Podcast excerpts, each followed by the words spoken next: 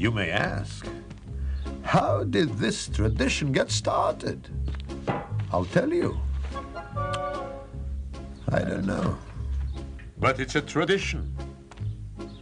And because of our traditions, every one of us knows who he is and what God expects him to do.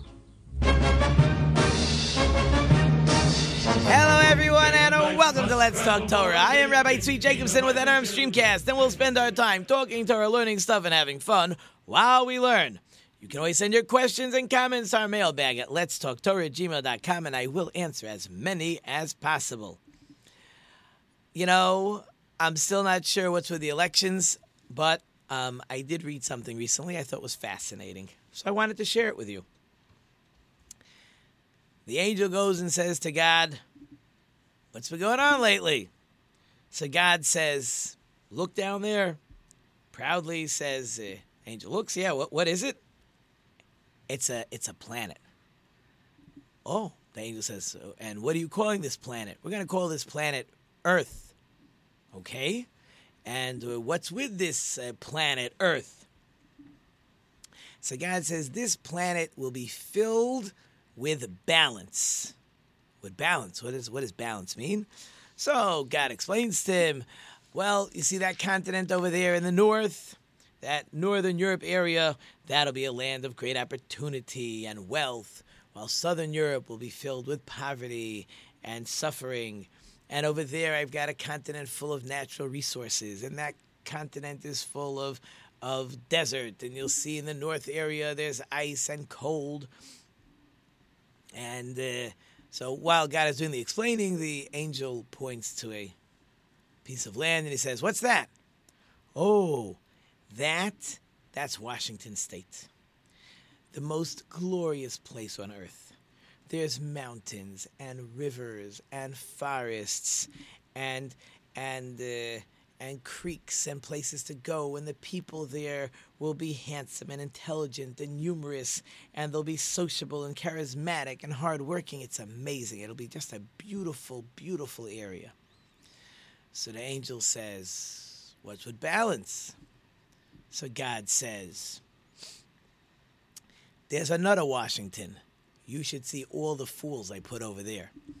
Okay, so for someone who's not reading um, the news lately, um, and I saw this, I saw it recently, but actually it was printed probably about uh, four or five years ago. So I don't think things changed too much. But in any case, I hope you enjoyed that. So we're. sorry about that. Allergies are coming. Not corona, just allergies. In any case, the we in our last segment we spent a lot of time talking about burial, death and burial. Now it's an interesting, uh, you know, uh, juxtaposition. The next part of the Torah portion is uh, is about marriage. This Torah portion has the first part, which again talks about the death of Sarah and getting buried, and then the next long part is getting a wife for Isaac. That, of course, will be Rebecca, with uh, Abraham sending his servant Eliezer to go find a wife. It's long. There's got to be a good 64 minimum verses that talk about this story.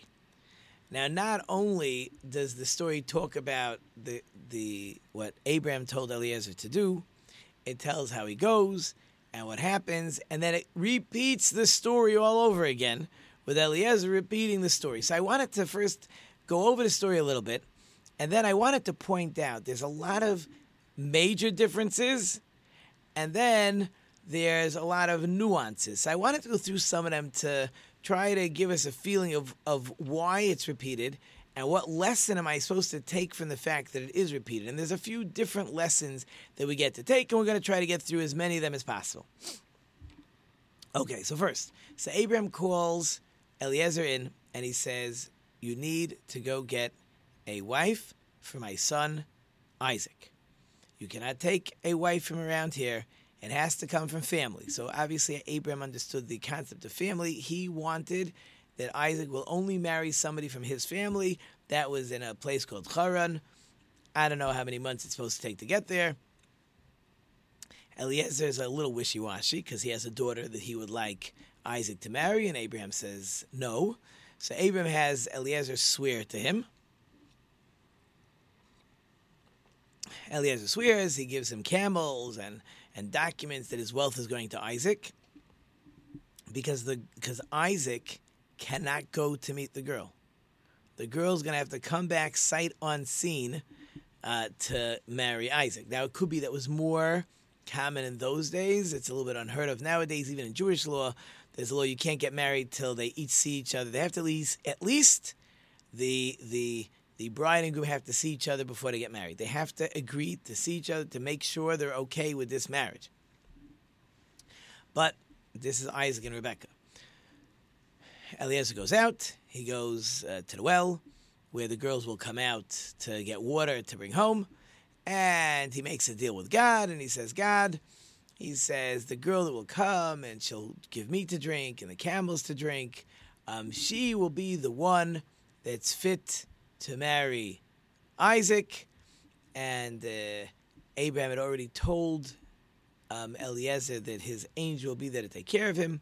So Eliezer knows he's being taken care of. Sure enough, Rebecca comes out. He asks her for water. She offers to give him. Then she feeds the camels and going back and forth. Camels drink a lot, right? This is not an easy thing, and she's a little girl. Eliezer is sure that God is taking care of him. So Eliezer will give jewelry immediately to Rebecca, and then he will ask Rebecca, by the way, who are you, right? Who's your family? And sure enough, she's from Abraham's family. And she even tells uh, Eliezer, we have a place for your camels to um, to to go eat, to have a place for them to stay and to eat and to drink. We'll take care of them. So they go, and the family gets ready for a party to meet Eliezer. They didn't know exactly who he was. They knew he was a relative. They may have thought he was even Abraham until he starts speaking. They say, "Let's sit and eat." Eliezer says, "I'm not talking till I give over the message," and he re all the, that this that I've just told you is written in the Torah, and now it's rewritten a second time with ch- with changes in some of the details along the way. So, um, for example, um, when Abraham tells Eliezer, he says, "Go to the go to my land and birthplace." Eliezer repeats it a little different. He doesn't say that Abraham said, "Go to my land and birthplace." He says, "Go to the house of my father." In other words, the way the first way we're going to explain what's going on, and then we'll re-explain a second way. But um, Eliezer is looking at this family, and he's going to use all kinds of psychology to convince them to send Rebecca back to marry Isaac sight unseen. Right? So he's going to have to change some of the things Abraham told him. Whether he had permission to do this or not, we'll talk about. But he's going to change some of the details. So instead of saying what Abraham said, go to land, to my land and my birthplace, he says, go to the go go to the house of my father. Let's go to family.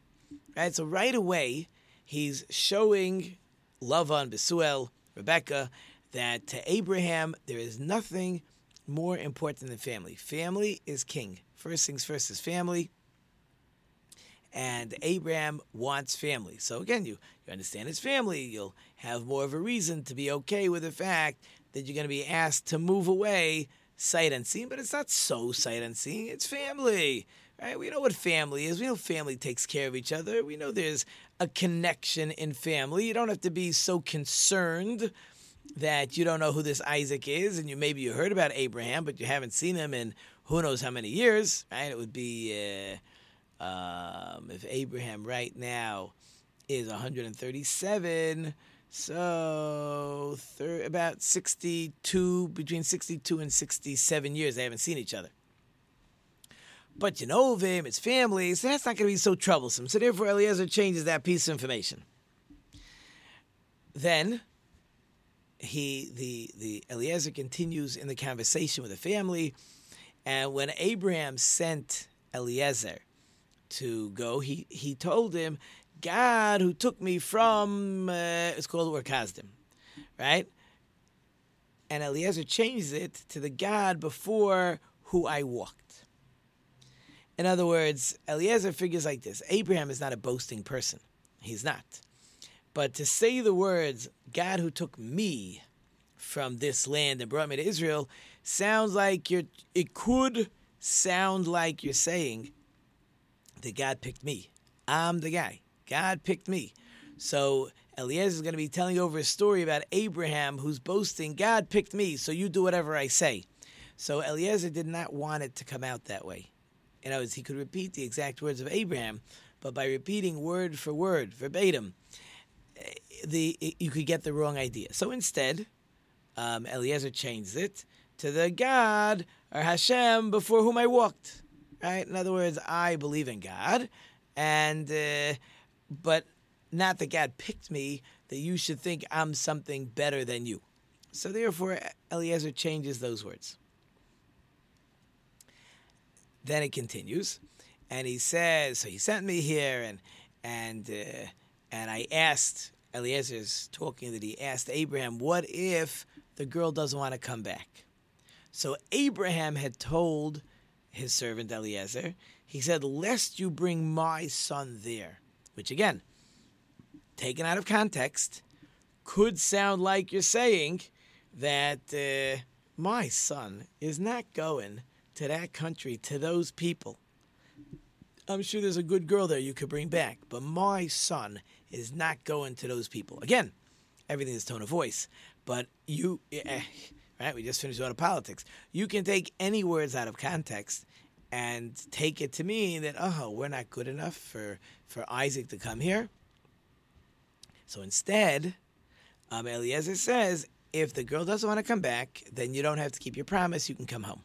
As he doesn't want to say the words so strong, my son cannot go to that neighborhood. If they don't want to send the girl back, we understand you don't have to keep your promise and come home. End of story. And I was without without making it sound like I'm putting you down. Because again, we're we're looking at the psychology over here, and Eliezer does not want them to have any excuse psychologically to to nix this shidduch, right? To not let Rebecca marry Isaac. It goes on. So, um, so Eliezer, when he shows up at the well, he says to God, "I, I need a sign. You got to show me this. We we mentioned already. I need a sign. The girl that that offers me meat to drink and the camels to drink. That's the the merciful God to Abraham, right? Um, you'll show kindness to Abraham, but but in repeating the story, so Eliezer doesn't. He talks about the condition that he made, but he neglects to mention you'll do kindness to Abraham. And God to God. Eliezer says, by doing this sign, you'll do a kindness to Abraham. But as soon as he says that, those words to um, Rebecca's family, they're going to take it to say, "Do Abraham a favor." Again, it's the wrong words. As soon as you, as soon as you say, "Do Abraham a favor," now, now Rebecca's family can feel they're in control. Oh, we should do Abraham a favor. I don't know if we want to do Abraham a favor. Who says we have to do Abraham a favor? So again, he's he's not using the words of Abraham that can be construed in any way that they should not allow their daughter Rebecca to go back and marry Isaac. Okay. Um, one of the more famous um, changes, and this one had nothing to do with what Abraham said. Till now, most of this stuff is he, that Eliezer is not repeating Abraham's words. Now, again, we're going to have to discuss this as we move along. Who told Eliezer to play with psychology and help the the uh, the shidduch move along? Who said he was supposed to play along with the story and change details? He's a servant. He's a messenger. Maybe has to say over word for word. So we're going to get there, but but now at this point things can definitely change because because we said when we said over the story that once Rebecca finished giving the water to Eliezer and the water to the camels, so she um, so she, uh, he, he went ahead and he said to Rebecca, "Who are you? Who are you?" I'm sorry. He gave the Julie first, and then he said, and then he said, um, "Okay, by the way, who are you?" Right? First, he gave the jewelry. He knew God took care of him, and then he went ahead and said who she is. You can't say that over to Rebecca's family. You sound like a fool, because good, you believe in God, so you believe that God took care of you, and therefore you got lucky and got the right girl. Um, but we don't live that way. Rebecca's family is going to say, "You're a foolish servant. How could you give your master's money to this girl without even asking her who she is?" you obviously cannot be trusted. We'll just have to hold your money for you till Abraham makes his way out here on his own, and we'll figure out what to do then later. So, on that, Eliezer understands on his own that he has to go ahead and change the story. And when he repeats the story, he's going to say, I asked her who she is, and she told me she's from Abraham's family, and therefore I took out the jewelry and I gave her some jewelry. Okay, very good. Um, interesting enough, um, when Rebecca gives the water and gives to the camels, and then she tells Eliezer the she's from Abraham's family, Eliezer thanks God for it. On that one, interesting enough, um, there's no mention of that in the repeat of the story, um, simply because um, when Eliezer thanks God, it's in respect to Abraham. There's no respect to Abraham over here telling over the story. One more, one more is that uh, that when Eliezer is talking to Rebecca, he says, "God led me to your house." When he repeats the story, he just says, "God who led me in the true way," meaning that the first way God led me to your house, it was completely out of my control. God led me there. He just he just pulled me straight along, which is recognizing that God pulls all the strings. But when he's saying over the story, they're not going to relate that I had no choice. So he says in such a way that um, that I had a choice. And then again, afterwards, there's all kinds of nuances. Um, Eliezer gives details about all the wealth. Abraham didn't give the details. There's there's other there's other stuff happening. So the way we've finished explaining the story, um, and this is what the Akedah says that Eliezer is using psychology um, and the Torah, this whole very long Torah portion, is teaching us the wisdom of how to accomplish things, which simply stated means that yes, sometimes need people need help pushing things along. You know, there's a for those that Fiddler on the Roof, right? We, that's our theme song. Right, we all know about the Shadchan and the, the the matchmaker, and matchmakers, without question, take some liberties and, uh, and to move things along. However, they use psychology and stuff. If people are unclear about something or unhappy about something, the good shadchan can push away everything that's not important and and move things along to help the couple get engaged and then get married. So you clearly see, according to the Akedah, that this is not only an acceptable practice, this is beautiful practice. This is exactly the way you're supposed to do it. Because everybody has their hangups. They don't realize what's important, what's not important. You need somebody with with wisdom, with understanding, usually somebody older, to um, to cut through all the things that are bothering people and let this couple get married because everything matches, everything fits, everything works. They like each other, whatever. But some of the side peripheral stuff is just not important. But without somebody using wisdom to to to help everybody out, it's not going to happen. It's just not going to happen.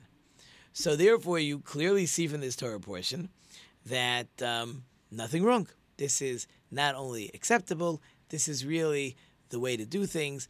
It's okay to help convince people. And again, you to you listen to the story. I, am a messenger. I'm supposed to deliver a story over. I'm supposed to deliver over a message. When I see the people I'm giving the message over to, I'm allowed to look at the situation and not always use word for word that I was given. Sometimes using word for word that was given it, it is not healthy. So you're allowed to go ahead and play with the story. I'm not saying you have to completely change the story, but there's certainly nothing wrong with changing details in the story. Um, there's a Rav Hirsch Rav Samson Raphael Hirsch, he says similar, in a very, very similar vein. Um, he says it's got to make it uh, palatable for for Rebecca's family because she's not coming home. Right? They're sending her off to get married, not to be seen again. And again, I'm not saying if this was common or not common in those days. And certainly marrying into a very wealthy family, because uh, the ten camels just show part of the wealth, and the documentation shows the rest. It just makes it easier for everybody. However, there's a very interesting Radak. The Radak says, first of all, he says the differences that I mentioned to you really uh, are of no value and of no importance. The whole story is to show that God loved Abraham, and even more than that. Let's say, for argument's sake, that uh, Abraham felt that the that he's telling Eliezer over this story, and and God and Abraham wants Eliezer to use word for word exactly what Abraham said, and that's the way it's going to work. Foolish slave thinks he's smarter than Abraham. He changes a lot of a lot of the details. Now, what if Abraham was right? What if the best way to go about this marriage between Rebecca and Isaac to get Rebecca to come back was to use Abraham's words? The slave thought he's smarter than Abraham, and he used a bunch of of uh, of uh, changes, which really made things worse. But it didn't matter, and that's the beauty of the whole story. Abraham said, "Do ABC." The servant shows up and does EFG, and it doesn't matter one iota, because God is the one that creates marriages. Marriages are made in heaven. God wanted Isaac and Rebekah to get married. It doesn't matter if Eliezer changes the details. It doesn't matter if Eliezer does things he has no permission to do. But since they're going to get married, you can't you can't stop anything. You you you're, you're standing in front of a freight train. You will not be able to accomplish anything.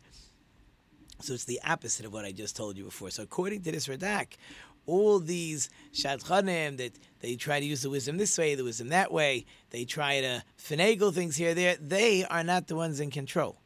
God is the one who's completely in control, and God is the one that's going to decide what exactly is going to happen. Look, I have, uh, um, thank God, I have five married children, and I can tell you in the process, sometimes you're convinced that things are going the wrong direction. You think you're smarter, but if God wants this couple to get married, you could stand on your head. They're getting married, so you may as well get out of the way and let uh, God move the process along.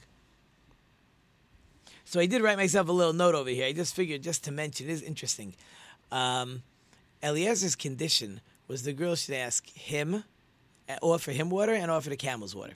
So the question is, why is that the offer? Like, why could, how could you ever expect when it comes to kindness that uh, that someone should be kind enough to feed your flock of camels. She's a little girl. Ten camels, you got to fill up the troughs. I mean, that's that's ridiculous. You you hire people to do that.